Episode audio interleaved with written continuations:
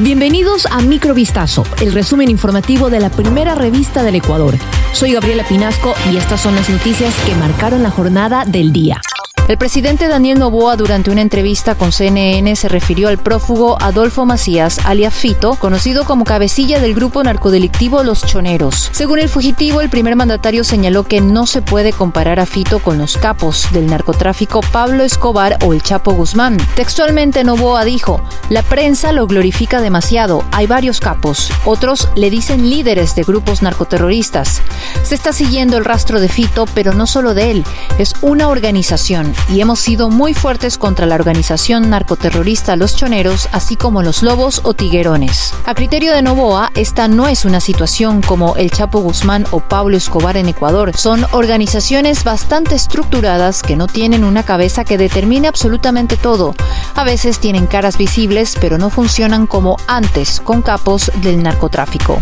El caso del asesinato del fiscal ecuatoriano César Suárez, que investigaba la toma del canal TC Televisión por parte de un grupo armado durante una emisión en directo, tiene desde este lunes a tres nuevos procesados, con lo que el número de imputados se elevó a cinco. La fiscalía vinculó a este caso a Kevin L., Javier T. y Javier M., para los que el juez dictó medidas cautelares como el uso de grillete electrónico, la prohibición de salida del país y la obligación de comparecer tres veces a la semana ante el fiscal. Los otros dos procesados se encuentran en prisión provisional en la penitenciaría del litoral mientras avanza la instrucción y las investigaciones del Ministerio Público. Suárez, un fiscal que llevaba casos de narcotráfico, delincuencia organizada y corrupción en hospitales públicos, fue asesinado el 17 de enero en una zona del norte de Guayaquil cuando mientras conducía su automóvil fue acribillado por dos hombres desde un vehículo.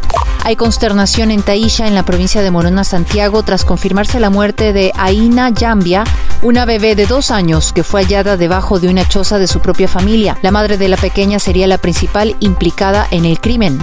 El pasado 21 de febrero del 2024, los padres de la menor acudieron a la fiscalía para denunciar la desaparición. La madre relató que había dejado a la niña dentro de la vivienda familiar ubicada en la ciudadela 6 de enero y luego se dirigió al patio para cumplir tareas domésticas. Sin embargo, al ingresar al inmueble, su hija había desaparecido. El Ministerio Público dispuso varias diligencias para localizar a la infante. Pidió al cuerpo de bomberos su búsqueda con la utilización de perros adiestrados dentro de la vivienda y en los alrededores es así que el sábado 24 de febrero el cadáver de la niña fue encontrado enterrado debajo de una choza.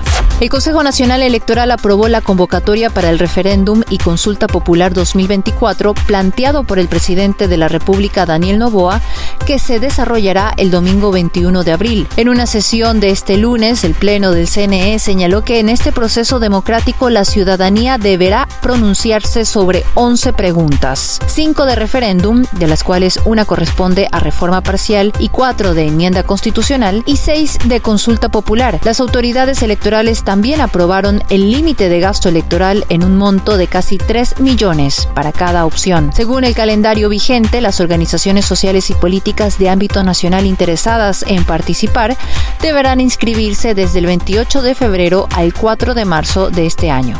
Un miembro activo de la Fuerza Aérea de Estados Unidos murió tras inmolarse este fin de semana frente a la Embajada de Israel en Washington en protesta por el conflicto en el enclave palestino de Gaza. Una portavoz de la institución señaló que el hombre, cuyo nombre no se divulgó, sucumbió ante sus heridas y falleció. Equipos de emergencia acudieron el domingo frente a la Embajada de Israel en Washington poco antes de la una de la tarde en respuesta a una llamada por una persona en llamas en ese lugar. Al llegar al espacio se encontraron con que el fuego ya había sido extinguido por agentes del servicio secreto, la agencia encargada de proteger las embajadas en Washington. Esto fue Microvistazo, el resumen informativo de la primera revista del Ecuador. Volvemos mañana con más. Sigan pendientes a vistazo.com y a nuestras redes sociales.